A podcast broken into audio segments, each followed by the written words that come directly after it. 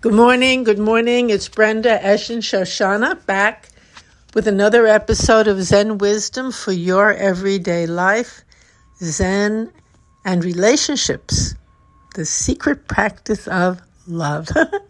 Nobody thinks of Zen as a secret practice of love. Certainly not. Actually, when we look at it, it can look very strict, severe, or very self-absorbed. It can look from the outside that way, as if we're really focusing upon our own self, self, self, our breath, the moment, whatever is appearing in our world. It can actually look at times even like an escape. We're running away.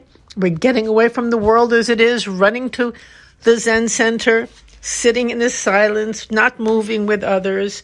And someone could say, what is this? What's going on here?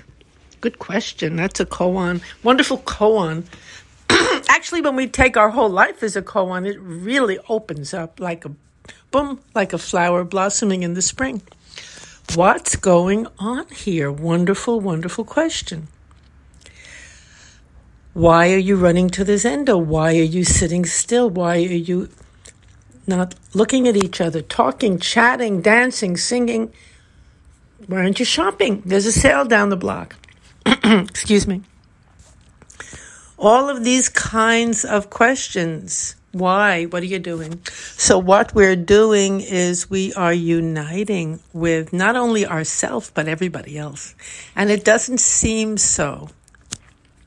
We're falling in love with life. That's what I would say we're doing. We're falling in love with life. Mm.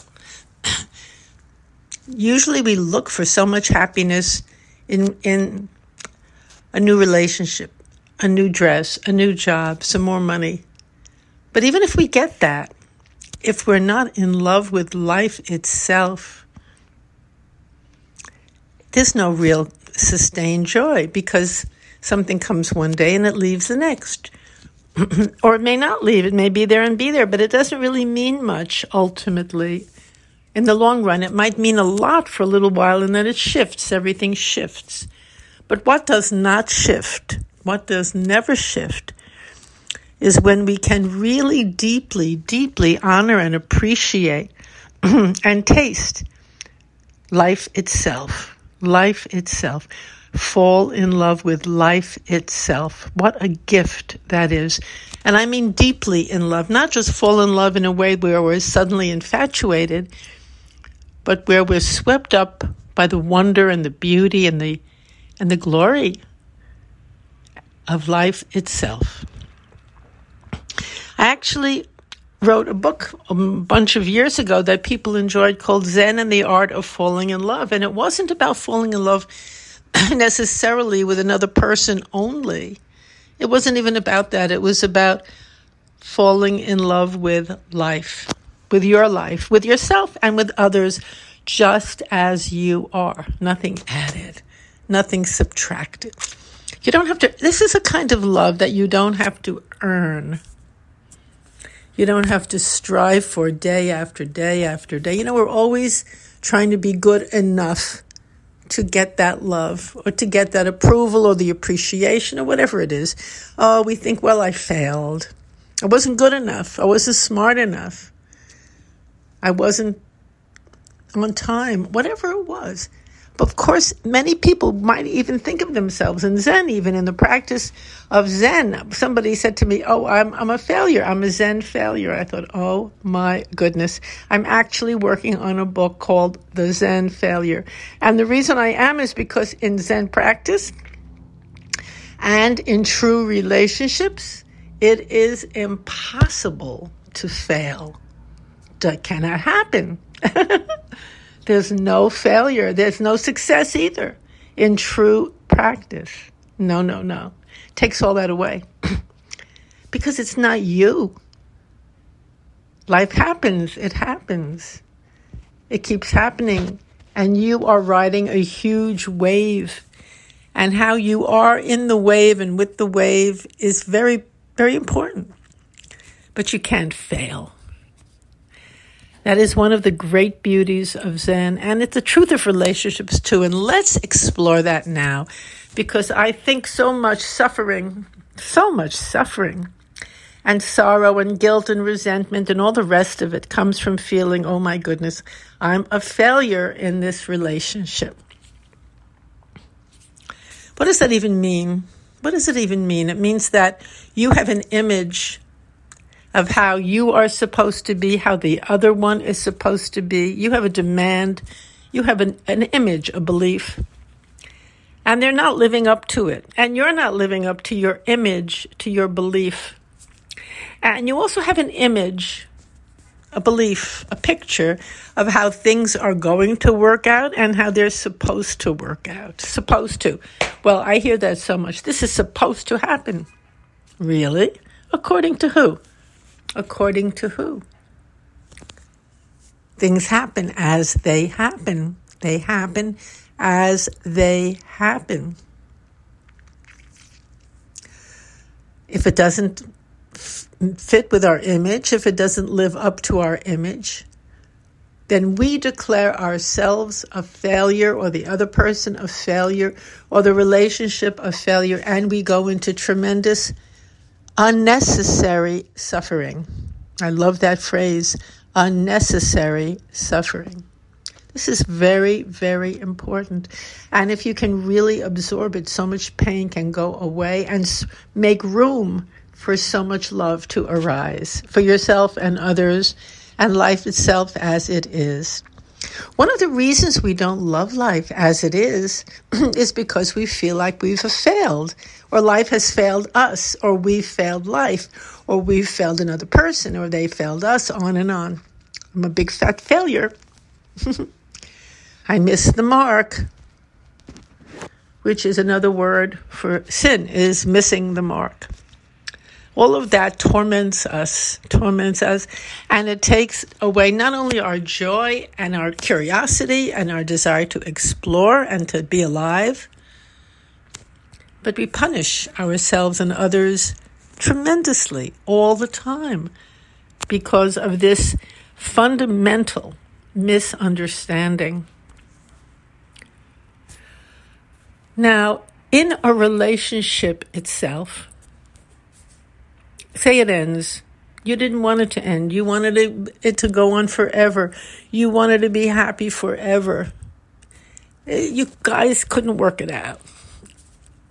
Too much disagreement, too much fighting, too much disappointment, whatever it was.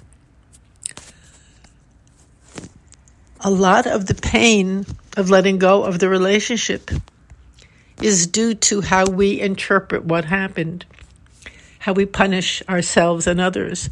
However, here's another way to look at it. This relationship came to you at a certain time in your life when you have a certain amount of knowledge, of awareness, of wisdom, whatever, when you were a certain way. And you had many experiences with that relationship.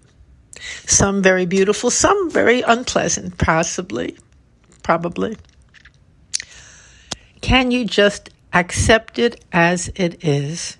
That's what happened, without adding on anything to that. Just experience it as it came and as it went, including your feelings of, of disappointment or of failing or of having your dreams dashed. See, it's okay to have your dreams dashed because they're just dreams. They're not true. They're not real. There is no template for how this should have worked out. It's just what happened. And to accept that deeply and not blame the other person or yourself, but to honor, honor the whole thing, honor everything that happened because it was an experience that came. And by having that and accepting it, and you will ultimately learn a lot from it. You'll grow as a result of it. It was beneficial, even though you didn't realize it at the time and don't see right now how. But when we keep doing this with everything, my goodness, all of a sudden you begin to see, oh, that, that looks so painful, but it was so beneficial. It was just what I needed at the moment. Wow. Now, you may not see that, or it may take a long time to see it, a long time to see it.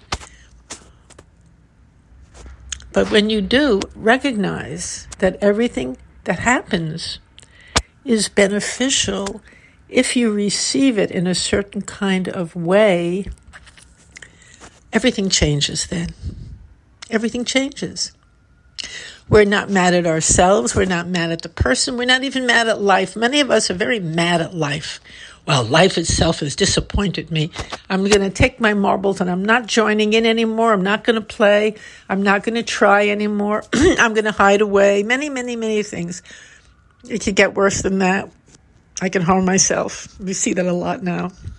So disappointed in life and in others, that a lot of drugs or different kinds of things, self-harm, so sad, so deeply sad, because this can be not only uprooted, but it can be all turned around when we can see and receive everything that happens differently, when we can see the truth about it, not our dreams about it.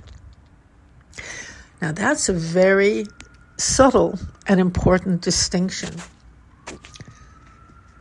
What's the reality about this, as opposed to the way I personally imagined, hoped, thought, and dreamt it should be, would be, and could be, and all of that stuff that I add to it, including all the blame that goes along with it, and rejection of myself and of everybody else?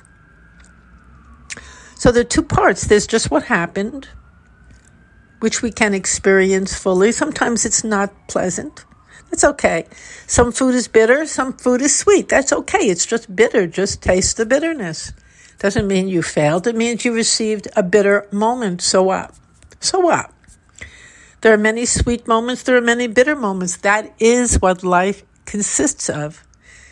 In fact, you could not eat a diet that was all sweet. You would get sick from it. You need all kinds of tastes and foods in your food. Bitter, sweet, sour, right? A little roughage, a little carbs.